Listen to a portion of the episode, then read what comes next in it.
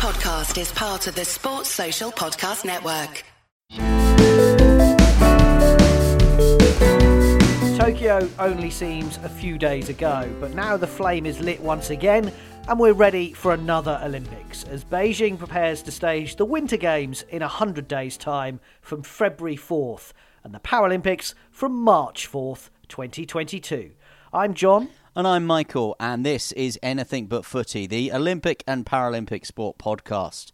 Now, we should all remember the famous Bird's Nest National Stadium in Beijing, in China, and the Watercube Aquatic Centre from the Summer Games of 2008. And these venues are being reused as Beijing becomes the first ever city to stage both the Summer and Winter Olympics. And in this episode, we'll try and bring you some of the British names to watch out for in China. Hear from a rising GB figure skating star who started on the ice age 7 at a birthday party and never wanted to stop. And talk curling with the British Olympic head coach and former medalist himself. We'll also be running through some of the other headlines away from the Winter Olympic Games, including the latest funding announcements from British athletics.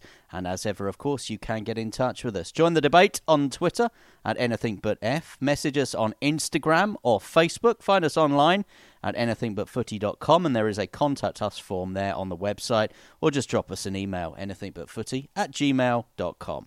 So the Olympic flame is once again burning, having been lit in Olympia and travelled from Greece to China, no doubt on its own first class seat again. But there's huge hopes for Great Britain at these Winter Games in 100 days' time. Four years ago in 2018, Team GB sent its biggest ever team to Pyeongchang, with athletes competing in 11 of the 15 disciplines, and they came away with five medals one gold, four bronze, 19th in the medal table, their best performance ever. But, Michael, I think it's fair to say they don't want to stop there. No, I mean, it's interesting when you look back at Pyeongchang where those medals were won, and a lot of them were won on the ice, as well, of course, as Izzy Atkin on the snow. But it's snow where I want to focus because there is this stated ambition by GB Snowsport to be a top five snowsport nation on the planet by 2030. So that Beijing medal target somewhere between three and several, seven medals. UK Sport funding this Olympic cycle to the tune of over 11 million pounds. And when you look at those medals on snow from Pyeongchang, Izzy Atkin, the freestyle skier, and Billy Morgan, the snowboarder, winning those medals on snow.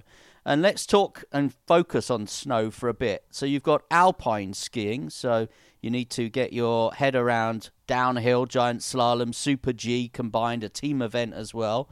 Uh, then you've got your cross country skiing, where you're going to have a 15k, 30k, 50k event, relays, and team events. Then you've got some freestyle ski and also snowboarding. And the kind of vernacular that you want to get in your head for these are things like aerials, big air, half pipe, slope style, moguls ski cross, snowboard cross, and things like that. So, where are these medals as far as the snow is going to come from a Team GB point of view? Well, let's start with the alpine skiing and Dave Ryding, who's shown this trajectory, if you like. He's probably the best known alpine skier. 27th in Vancouver, 17th in Sochi, 9th in Pyeongchang, is this the games where he gets an Olympic medal? He has won a bronze on the alpine ski circuit at Adelboden as well. So he is one that I think lots of people may have heard of. Dave Ryding has made that terrific progress, as I said, and going now for a fourth games. Talking of cross country skiing, Andrew Musgrave, 37th in Pyeongchang. He will, he will be one to watch in the men's 50 kilometre cross country. And then look back at Izzy Atkins and also Izzy Atkins' sister Zoe. Now, Izzy, as we said, won that bronze medal in the freestyle skiing. Big air has been added to the program. There's also the slope style freestyle skiing. She's done very well at the X Games, a bronze at the 2019 World Championships and World Cup medalist, plus four more years of experience, of course, uh, maybe she could improve on that bronze medal. In terms of the women's snowboard cross, seventh in Pyeongchang, uh, Charlotte Banks, who started in Hemel Hempstead in Hertfordshire. She's previously represented France, but she's now switched to Team GB. Charlotte Banks is a, another big hope. And then also, you would look at some of the other names that we will be talking about as we head towards Beijing. And I mentioned, obviously, Charlotte Banks had previously represented France. Gus Kenworthy uh, won a silver in Sochi, previously representing the USA. He's another one that switched to the UK, uh, won a World Championship gold for GB in early 2020, straight after switching, in fact. So, you know, he will be one to follow. In snowboarding, you've got Katie Ormerod uh, from Halifax, the 2019 2020 uh, slopestyle champion. Uh, you've also got the freestyle skiing slopestyle um, um, athlete James Woods, who was fourth in Pyeongchang. He will be one looking to improve on that. And a 17 year old freestyle skier, Kirsty Muir, as well, is another name. And I just want to wrap up by talking about a little bit of Winter Olympic history potentially for Team GB. And this is the siblings, the Gerken Schofield siblings. You've got twins Leonie and uh, twin brother Tom, who could become Team GB's first Winter Olympic twins come Beijing 2022. But then you've also got trying to qualify the other sister, Makayla, and they're looking to compete in the moguls, which involves skiing down a steep course covered in moguls, basically bumps, uh, demonstrating some technical turns, speed, and aerial maneuvers. So when you put all of those names into the mix that we've talked about there and some of their places and some of the things they've done on the circuit, you can see why GB Snowsport have got this stated ambition to be in the top five in the world by 2030. So we've got these games in Beijing. We then go to the Milan Cortina Games and then obviously the 2030 Olympics then as well. And that's when we'll be looking at seeing whether Team GB are pretty high up in the medal table. And quite incredible that we only won our first medal in the Winter Olympics on snow four years ago. And that's the thing that we need to bear in mind when you talk about us getting into the, the top 10. Some amazing names there. Uh, for anyone who doubts it, Michael snows his sport. Do you see what I did there? I did, and I just want to say, I mean, for people that are listening to me, they're prattling on and giving you a list of names, saying, look, look out for names like James Woods, Andrew Musgrave, Charlotte Banks, Izzy Atkins. They could all be Olympic medalists. And people are saying, hang on, we only won our first snow medals four years ago. You look at the progress in summer games of programs like triathlon, uh, only came into the games in 2000. Taekwondo was first as a demonstration sport in Seoul in 88, then had to wait its turn. And you look at the amount of medals being won by British athletes in, in disciplines like taekwondo and triathlon, you then transfer the similar knowledge that the programs have in triathlon, taekwondo, and others. Transfer the similar amount of funding which UK Sport are putting in, and you can see why this is a realistic aim for GB. And the freestyle angle as well. We won BMX medals in Tokyo. We won skateboard medals in Tokyo. And these snow events, snowboarding and skiing, over, as you were saying, bumps and jumps and, and various things, park benches, etc., etc., that gives us an advantage as well. There are young people out there who want to perform these new freestyle kind of sports. And these sports are talking to each other and they're learning from each other and they're not operating in the sporting silos that perhaps they might have done a generation ago when the Blazers were more in charge as opposed to the, the tracksuits that we're now seeing in charge. You know, British Cycling are speaking to GB snowboarding and skiing, and they are looking at what they can exchange in terms of knowledge. So, all that success in new sports, new Summer Olympic sports like BMX, freestyle, and skateboarding, they're all being transferred between the disciplines, and that again is why I have lots of cause for optimism in terms of those freestyle um, disciplines on the snow. And I'm not saying that they are easier medals to win than maybe what Dave Ryding faces in alpine skiing, but there might be more opportunities. Let's put it that way uh, for British. British skiers and snowboarders in those freestyle disciplines because the rest of the world hasn't quite caught up yet in those disciplines. Oh, you are getting me excited. 100 days to go. Anything but footy, the Olympic and Paralympic podcast looking ahead to Beijing 2022. Now, famously, 20 years ago, in 2002, Rhona Martin and her team won gold in the curling. The women have yet to qualify, the British women, for these games in Beijing in February. We'll be hearing from head coach David Murdoch in a moment. But first, if you ask anyone of a certain age, the Winter Olympics were all about figure skating, Torvill top marks in Sarajevo in 1984. Now, this year, Great Britain has qualified two places so far in the women's singles and the ice dance competition. Lila Fear and Lewis Gibson. Uh, Lewis is a Scottish athlete, but he's actually based in the US. Uh, they've earned the spot in ice dance, and Natasha McKay from Dundee has done the same in the singles. Now, they've earned the spot, but they haven't been picked yet. The British Championships takes place at the end of November in Sheffield before any official Team GB selection, but we were lucky enough to catch up with Natasha about her hopes of being there in Beijing. Four time British figure skating champion.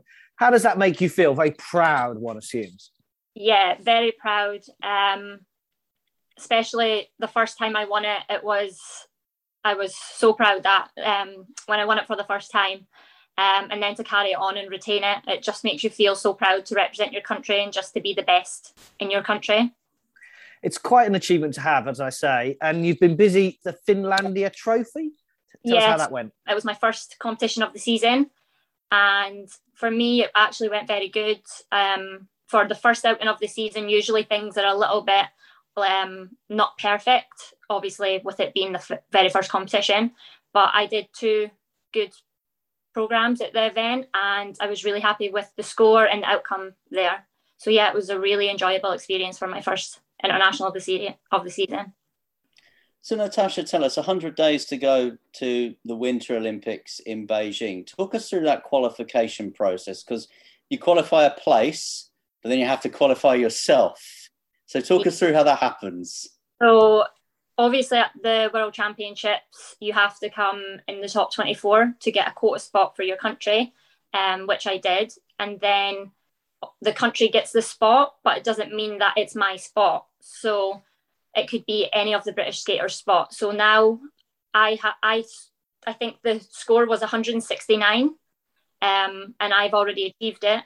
Um, so anyone else trying to get that spot now has to achieve the 169 um, at a competition. And then if someone does achieve the 169, it comes down to your highest international score, your highest challenger score, and your British championship score.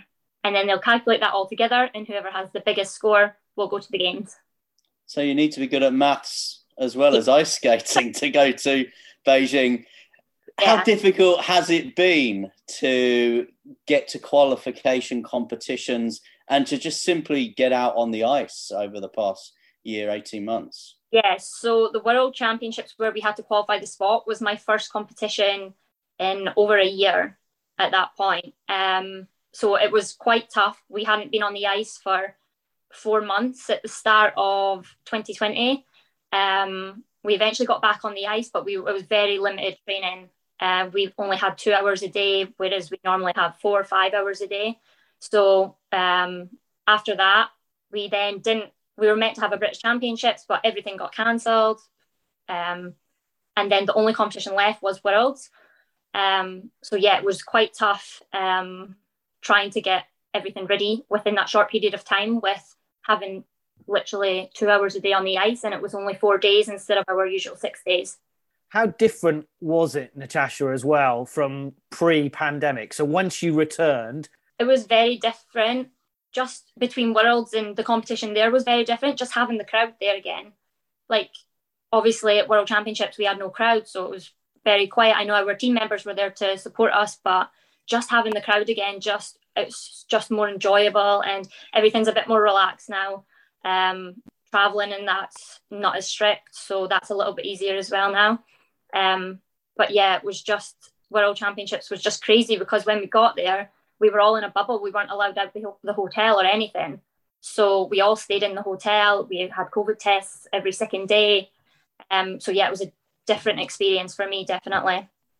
So what would it mean to be in Beijing and there to be a crowd in Beijing? We of course didn't see a crowd in Tokyo this summer yeah, that would be great if we could get a crowd. Obviously, it would mean a lot to have the crowd there to support you, and it just it just really makes the event better having the crowd there. Um, obviously, it's the Olympics, so if there wasn't to be a crowd, then um, it still means a lot to me, obviously, because I've never been to games before, and I obviously want to go to the games. So um, just to be there would be a, an experience in itself for me.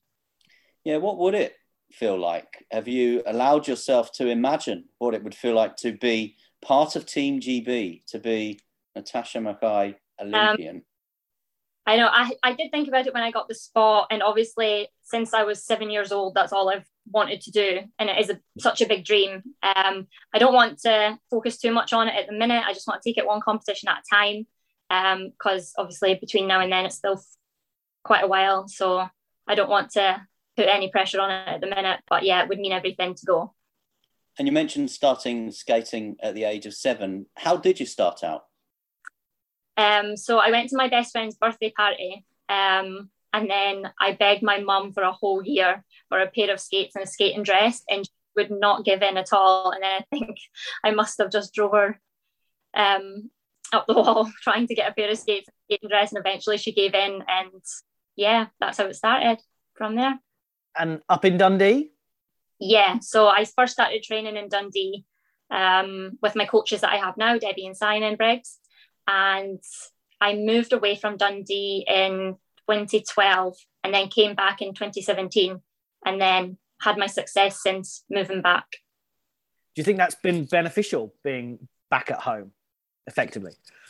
Yeah, I think definitely just being around your family. So obviously I moved when I was 12 and I'm like I didn't move with my parents or anything. So I moved away from home, which was quite tough. So definitely being back with my family and it's just more of a structure um, having them around and obviously in a training facility where we have the top three british ladies at the minute so that makes a big difference i think when you're in training with training against the ones who are just behind it, like you bounce off each other in training and you're seeing what they can do so i think it's definitely a better environment for me and with the restrictions being different in scotland and england during the pandemic is it right that you had to leave Scotland for a short spell and come down to England to carry on training? Yeah, so yeah, restrictions were a little bit tighter in Scotland. Um, I think it was July. I started. I trained in Bradford. Um, we were just traveling on the Monday, going home on the Saturday, and then just doing that every week. Um, we trained because that was the only place we could get ice. It was um, the governing body who got the ice for us, and arranged it all. Um, so we had to train in Bradford for a short period of time, and like that was a lot traveling back and forwards as well. But it was ice, and we really needed ice at that point after being off the ice for so long. I'm really interested in obviously at the Summer Olympics. We were all energized by watching skateboarding and BMX and trampoline. These are sports that young boys, young girls can do. They can go and do those sports really easy everyone's been to an ice skating birthday party. Do you feel that sense of responsibility that you are in a sport, you are in a discipline, a pursuit that most people can go and access quite easy, easily and quite cheaply?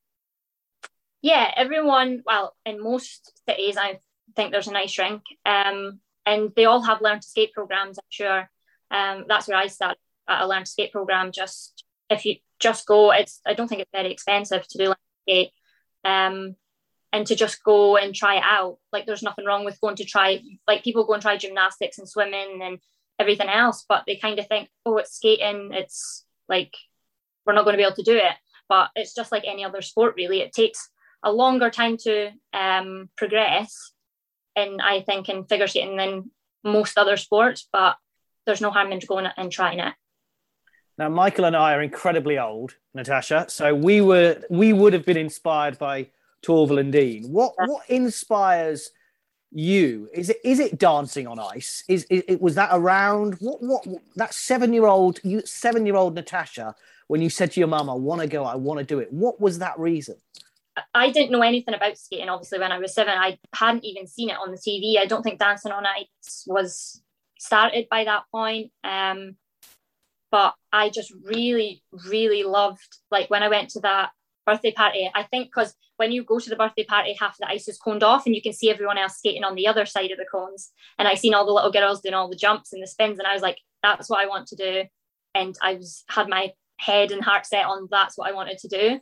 Um, so yeah, I think that's what that's what made me skate. And then after I got into it and I started seeing it on the TV more, and because I knew about it, and I think um, the skaters they just like I remember seeing Sasha Cohen at the Olympics and just being like, that's what I want to do. I want to be there. And we talked earlier about you being British champion and the best in in the country. And I know the British Championships are coming up again at, at the end of November. Does that put pressure on you slightly to look back at the history of Britain in ice dance and, and figure skating and go, well, this is something I've got to try and live up to? Not really. I think I'm doing my own thing. Um, I know obviously Torvill and Dean were amazing, and like I love watching them. Um, but um, we've got a really good Lila and Lewis are also they got a quota spot. Um, and I love watching them now. They're so good. They were at Finlandia Trophy as well. Um, and I just think everyone's doing their own thing. And obviously, skating has evolved majorly in the last few years as well. That you're just, you have to keep up with them now. Um, and obviously, it's just, it's hard to, to, to keep up with everyone that's at the top now. So I'm kind of just focusing on what I have to do um, going forward. So, what happens between now and Beijing at the start of 2022? What's your schedule for the, the 100 days to go? I have I have a little break now. I've got three weeks off competing.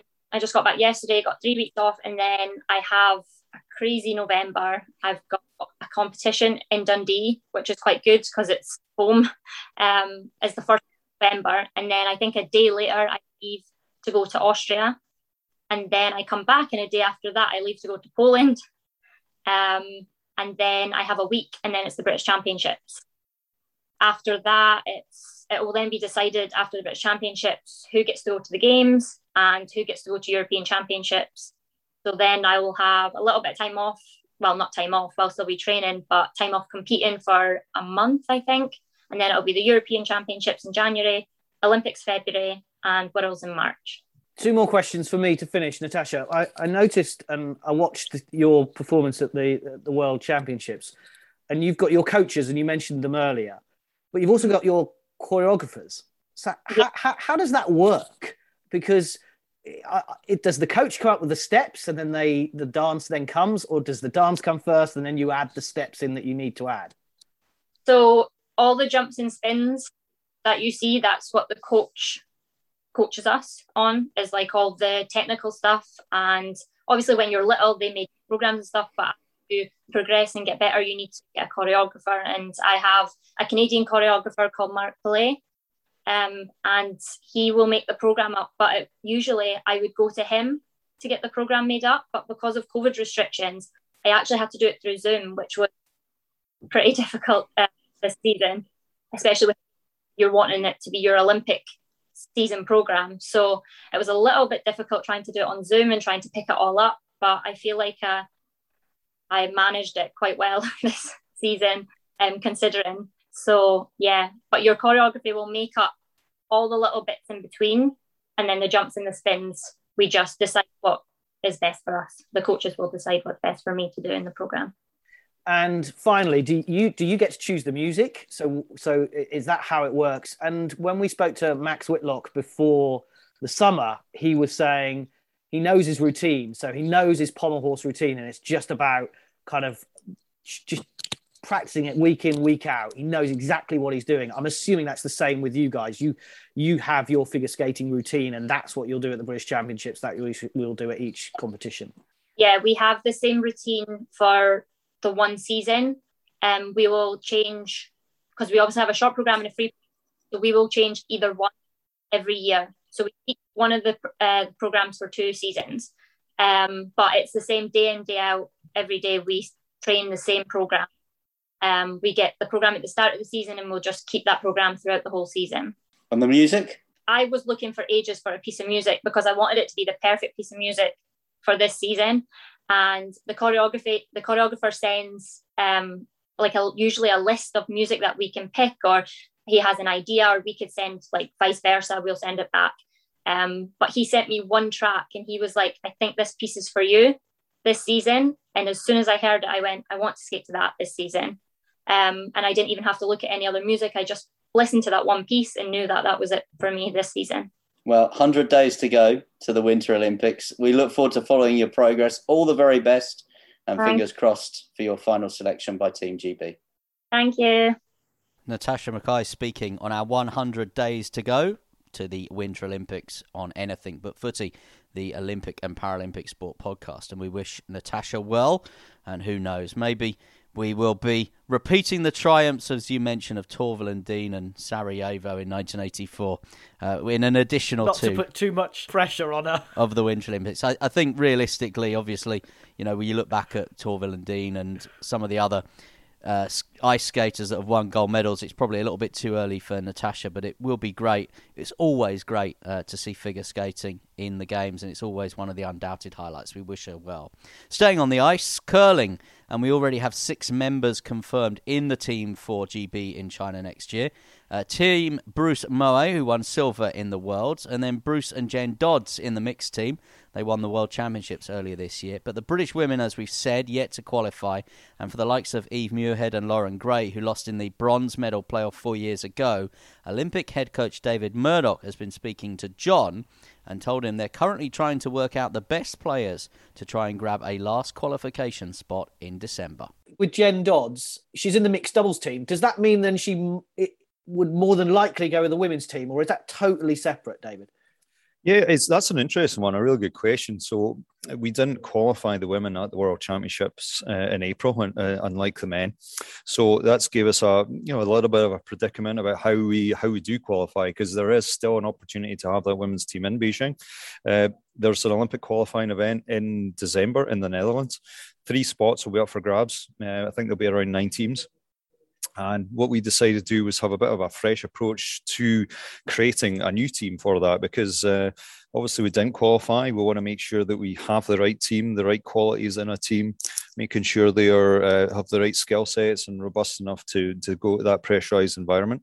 So we've been running a, a squad system over the last three months, and uh, and the the selection for that will actually be taking place tomorrow and that um, women's team would go and play the European Championships first in November and, and get some uh, really good uh, championship time to work on uh, what's going to be an, an, even tougher week the week after.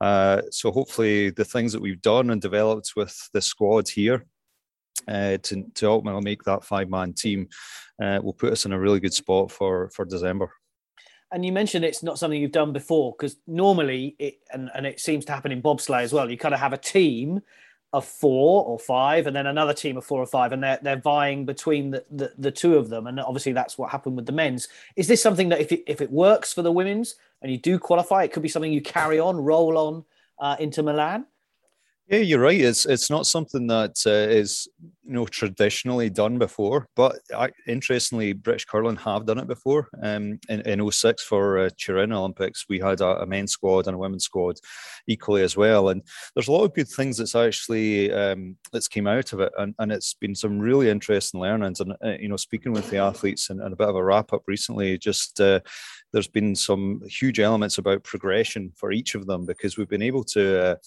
identify a lot of you know strengths, weaknesses, things to work on on a weekly basis, and how they adapt in different teams, and, and the learnings that you know the, the experienced ones compared to some that have got slightly less championship experience. That knowledge transfer has been really crucial. So yeah, there's been there's been a lot of really good elements to it. Um, is it the future? Um, unknown at this moment in time. We'll ultimately see just how how we how we do with it. But get it, I think it's been quite a unique set of circumstances for us that we've needed to to adopt that approach. And interesting what he was saying about how they've changed the whole selection. So Team Mouat is one team. They've played together and they've won, and you mentioned they won silver at the Worlds. But with the women's team, the, the, teams that they had, they had two teams, Britain one, Britain two, and they just didn't qualify. So what they've done now is they're kind of mixing it up. And teamwork and trust is so key in curling, uh, as it is in bobsleigh uh, as well, uh, where of course there are two teams of four or five athletes trying to be the main British bob. Um, it's hoped that two man, four man, the women's team will qualify in the bobs. And of course, as we've heard in a previous episode of Anything But Footy, Greg Rutherford could be one of them. But it's interesting to see these new ways of working and whether they can come up with a team for the women's curling team that can compete in Beijing.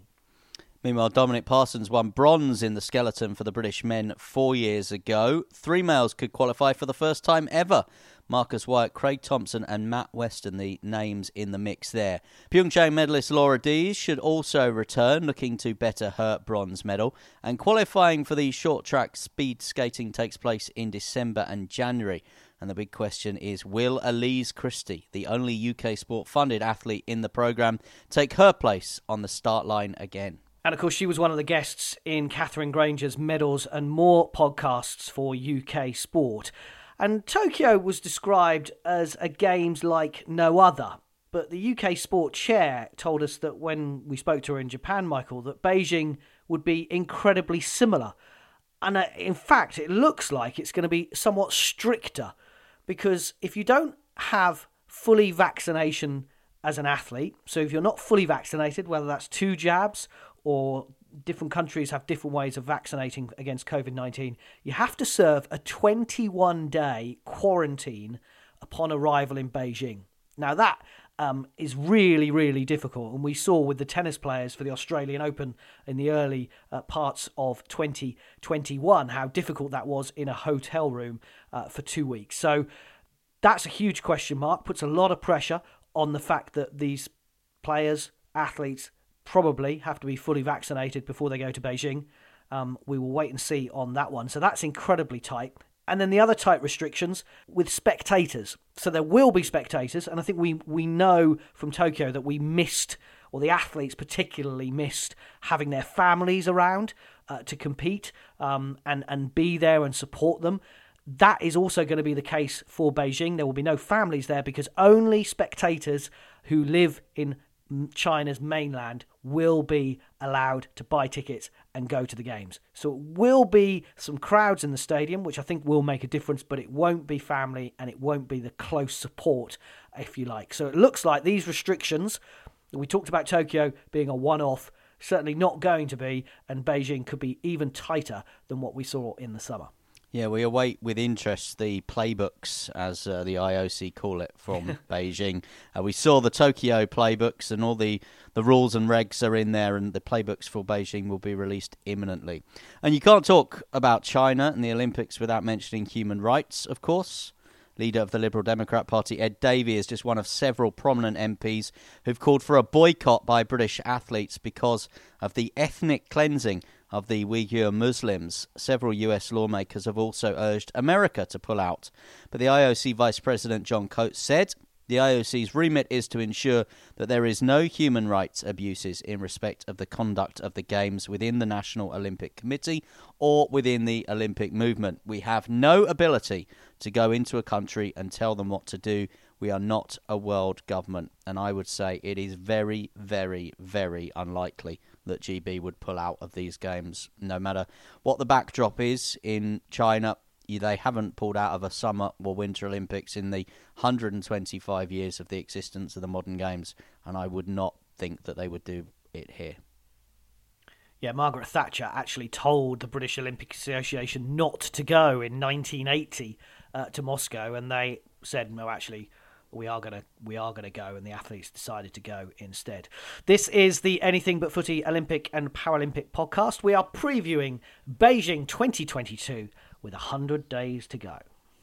But it wouldn't be anything but footy without some other sporting headlines and what a headline. Before we get on to the British Athletics funding announcements, which were made relatively recently, the CEO and performance directors of what is arguably our biggest Olympic and Paralympic sport, I'm talking athletics, have resigned just days after the arrival of a new chairman.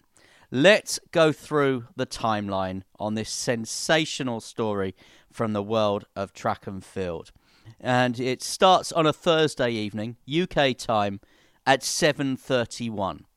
At that point in time, British Cycling tweeted that Sarah Symington, who had been performance director at British Athletics, is returning to British Cycling to head up the Olympic and Paralympic program. That is the first moment where people, the general public, knew what was going on. We had actually had an email three minutes before that, you and I, to confirm this news.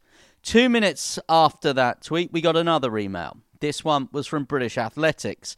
It was a statement. They confirmed the departure of Sarah Symington to British Cycling, but also dropped this bombshell.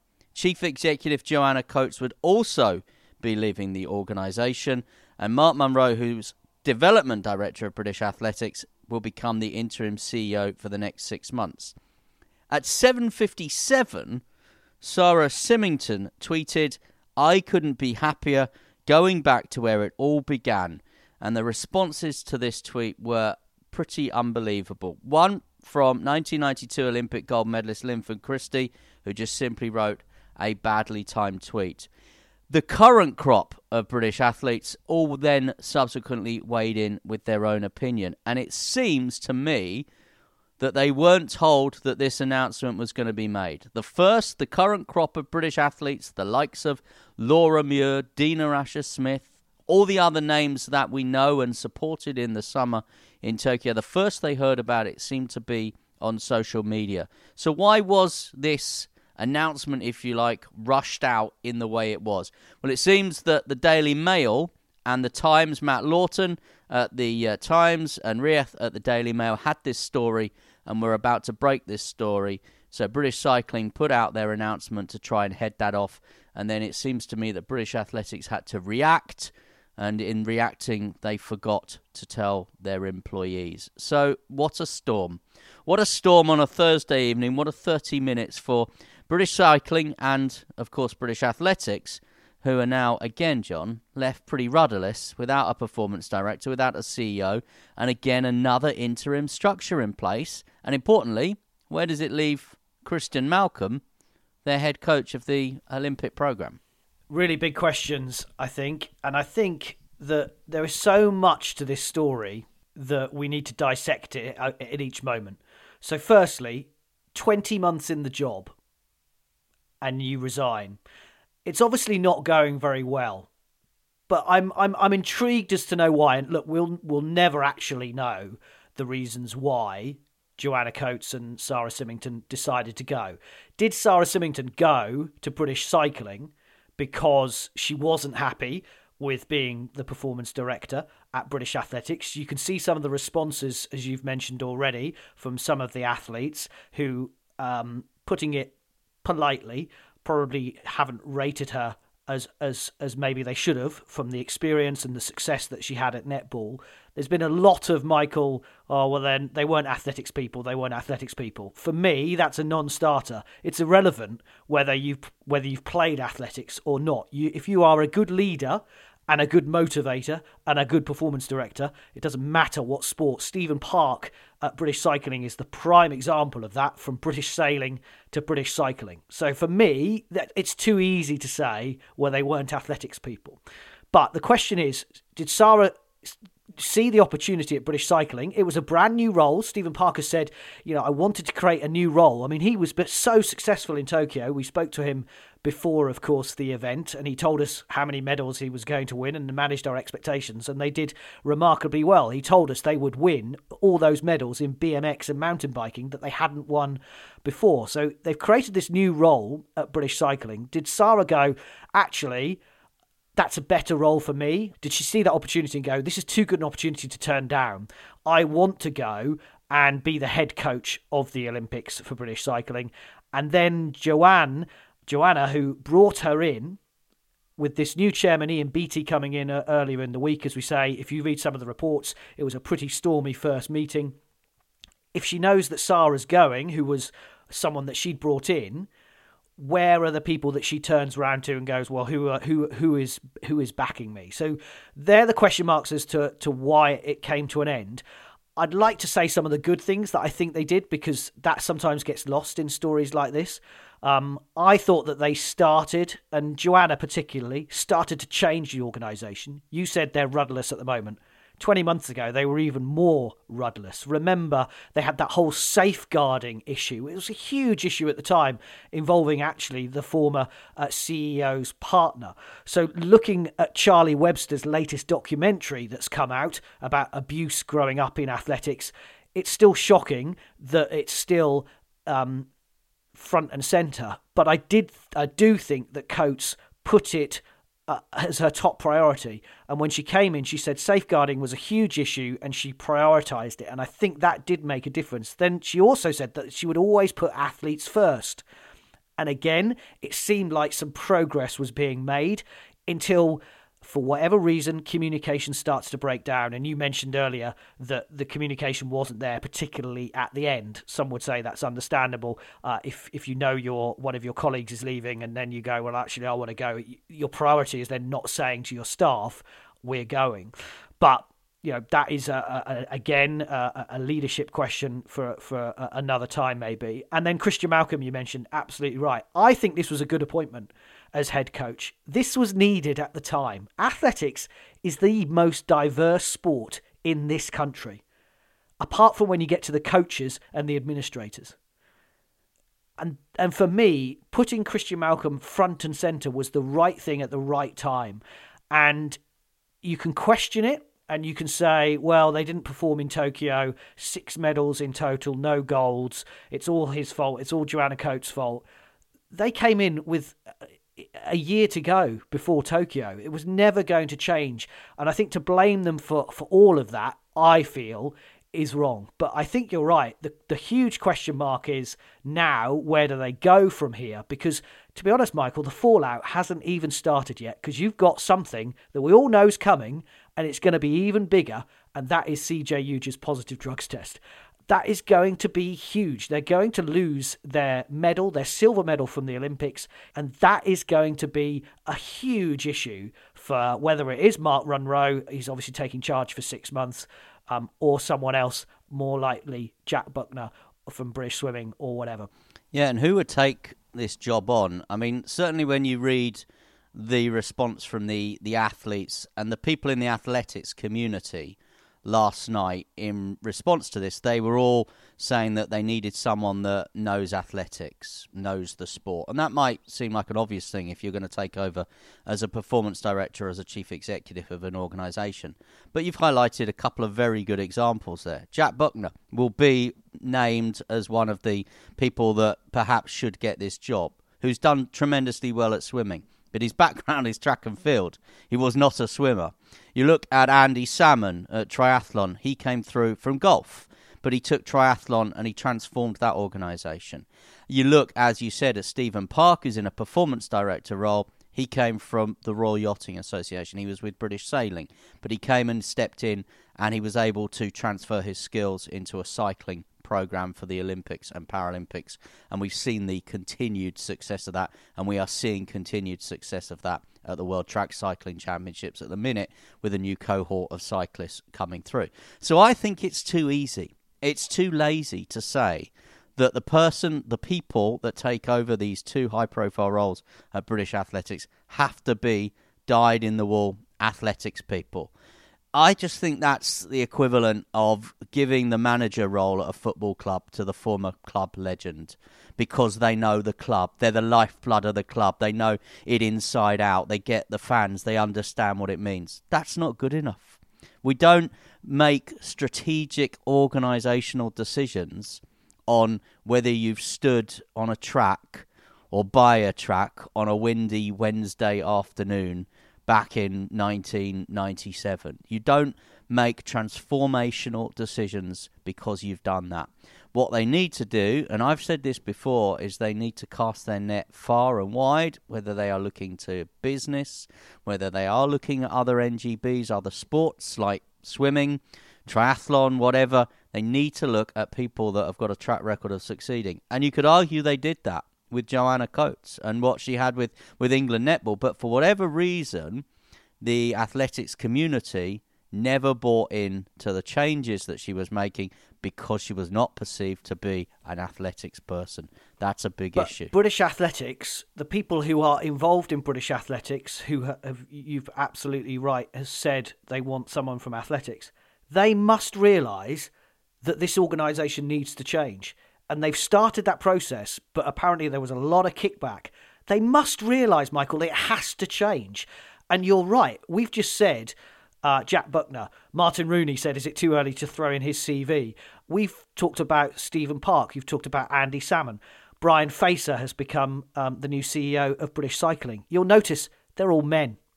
And I do think there is a question mark about these two, Joanna and Sarah, were two leading women in, in, in British sport. And I don't think we should just say, oh, well, it didn't work for other reasons. I'm not saying it is because they are women that it hasn't worked, but we should also now be looking at where are the next lot of the next top performers who are not male coming through as well because I've talked about the diversity with Christian Malcolm. It's important. Who are the most successful British athletes, Michael? They're women. So why why why can't we have a why are we now here here's the list of people that we're gonna gonna take over. Mark Munro is, is taking over six months. And look, he's he said it, he's very grateful for trusting me to work with them and lead the team for the next six months. As far as discussions have gone, lots to do, but matter of cracking on and doing what needs to be done. Him and Ian Beattie, the new chairman who came in, as I mentioned earlier, were both at Scottish Athletics. They've done uh, absolutely brilliantly up there. Hopefully they can take it on and they can change things at, at British Athletics. But I don't think we should be afraid to say it was important that they appointed Joanna Coates and, and Sarah Symington. And actually, we should be looking for more of those top class women to come through and run these organisations as well. And we shouldn't be afraid for that. But you're right. The big question mark, you're absolutely right, is about the people in the sport. Whatever you do, whoever comes in has got to get people on board. You have to set a vision out and you've got to take people with you. And a leader is only as good as the people around them. And in sport, you're only as good as your last performance. And that is is difficult. But it is really, really important that these next decisions are the right ones because we all thought that if you gave Joanna Coates enough time, she would deliver and something has gone wrong, and she has decided that she can't do that. Well, I was shaking my head at what you were saying there, and it's not often that we disagree a lot, but I do disagree with you when you said that the people in the sport of athletics know that it needs to change. I'm not sure they do. When I I read the flurry of messages from you know the people in and around the sport, and that's not just the elite athletes, but you know the hardcore fans, the people that, that will go to the meetings in Bedford and, you know, have been to RAF Cosford and watched indoor meetings in the past. When I'm talking about people like that, I, I'm not sure they they do want their sport to change dramatically. I'm not sure they have the appetite for some of the dramatic changes that are required to take British athletics onto the same kind of stratosphere, the same kind of performance level at an elite level of those other sports that we talk about. When you look at organisations like British Sailing and British Cycling and British Taekwondo and British Triathlon and the medal return that they get for their athletes, and I accept that it is much harder to win medals in track and field because so many more nations are able to to get athletes there and onto the start line. But I am not convinced, and I've said it before and I will say it again, I am not convinced the athletics community or many people in the athletics community want the kind of changes that are probably required in the sport at the moment. And that's why I was shaking my head at you because they're obsessed, a lot of these people, with PBs and they know their history and they know who they've supported in the past and they know about the past glories and everything else. But athletics just seems to me over the last, I don't know, generation, if you like, to be just about getting there, just getting the results that they needed just to see them through. Whereas something like British cycling has, has not just got the results, they've exceeded and they've gone on and they've built and they've innovated and they've changed. They realised they weren't going to win the medals on the track, so they went after BMX. They went after mountain biking as well. Why isn't athletics looking at that as well? What what what's happening in the track program for uh, in the in the field program? You know, let's have a look at all the different events that are there at the minute. Why why isn't someone at British Athletics doing that? Unless there are people pushing back either within the organisation or people within the organisation are listening to the noise outside the organisation. Two more bits for me. A reaction to that. I think you're. Uh, I understand exactly what you mean by they're too insular. They're not outward looking. So one of the criticisms of Joanna Coates was that she has let the Diamond League meetings um, dissipate. We had to send one back last year, and I think there's only going to be one moving forward. But the problem is, that the athletics community are so insular that all they care about, as you say, is per, are personal bests and and, and etc. cetera, et cetera, et cetera. What they should be looking at is where are the next big events? British cycling went BMX, went mountain biking. They have the Tour of Britain that goes round Lincoln. We'll talk about it later on in the podcast. They're doing things, they've changed the way that they do things. They're not just doing the same old things. And you're absolutely right. Why are we not looking for the next men's 400 metre runner? We don't have any. They're not funded. Even the relay squad's not funded, as you'll you mention in a moment. We're we've got too insular. So that's that. I totally agree with you on that.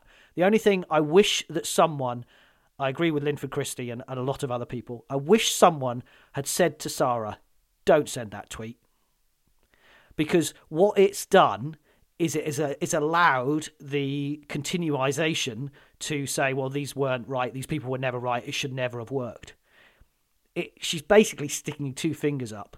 We've all had bad exits and decided it's time to go, but it, it's really how you do it and how you'll be remembered for. And I think it's a great shame that she's going to be remembered for that because she is Olympic head coach for British cycling. You're going to bump into athletics people at Paris, in LA. How do you look these people in the eyes, having said, literally, as you said, you gave the timeline earlier, I couldn't be happier. And I just think there are ways of leaving and there are ways of leaving. And I just wish someone, and if she'd have asked for some advice, I think we'd have said, just hold off a minute, let British Cycling do the announcement. You don't need to say anything.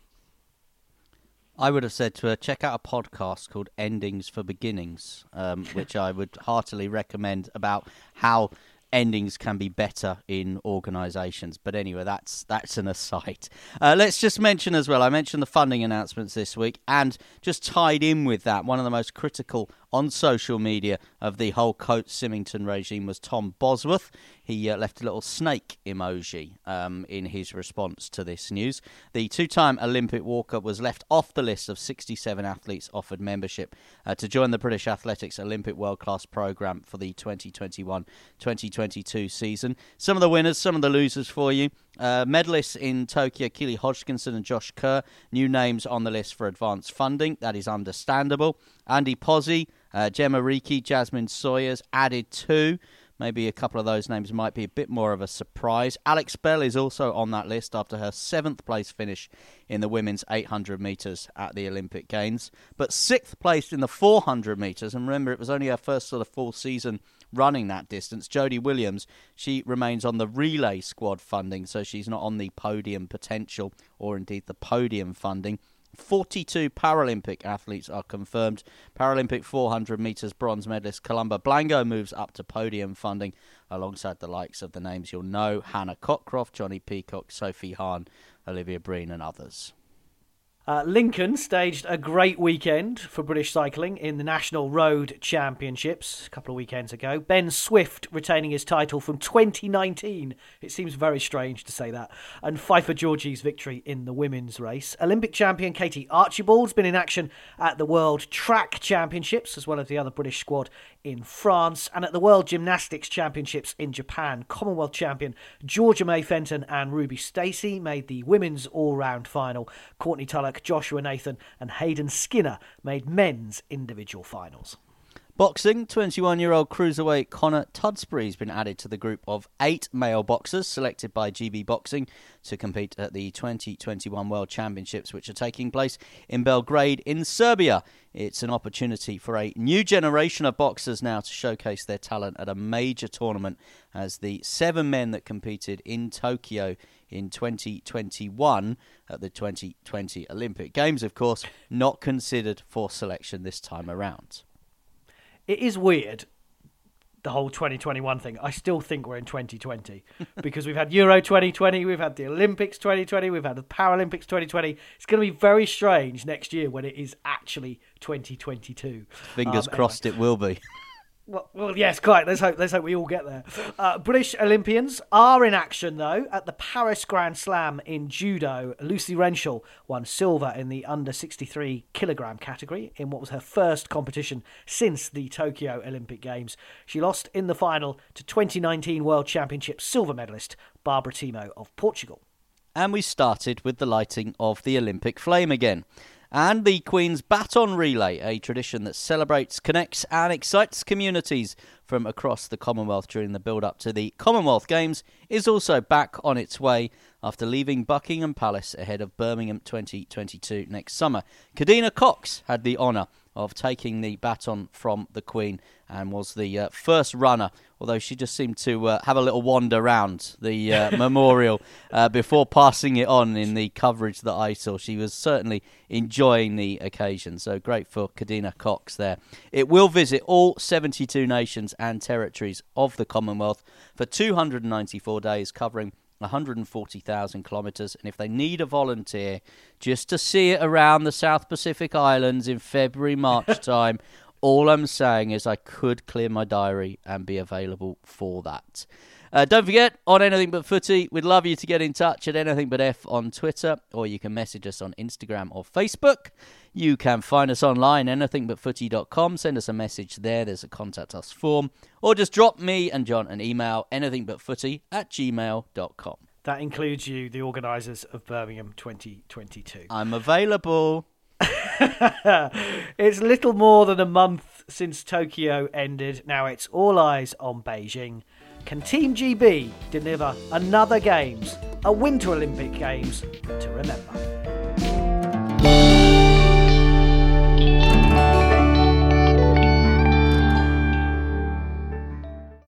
Sports Social Podcast Network.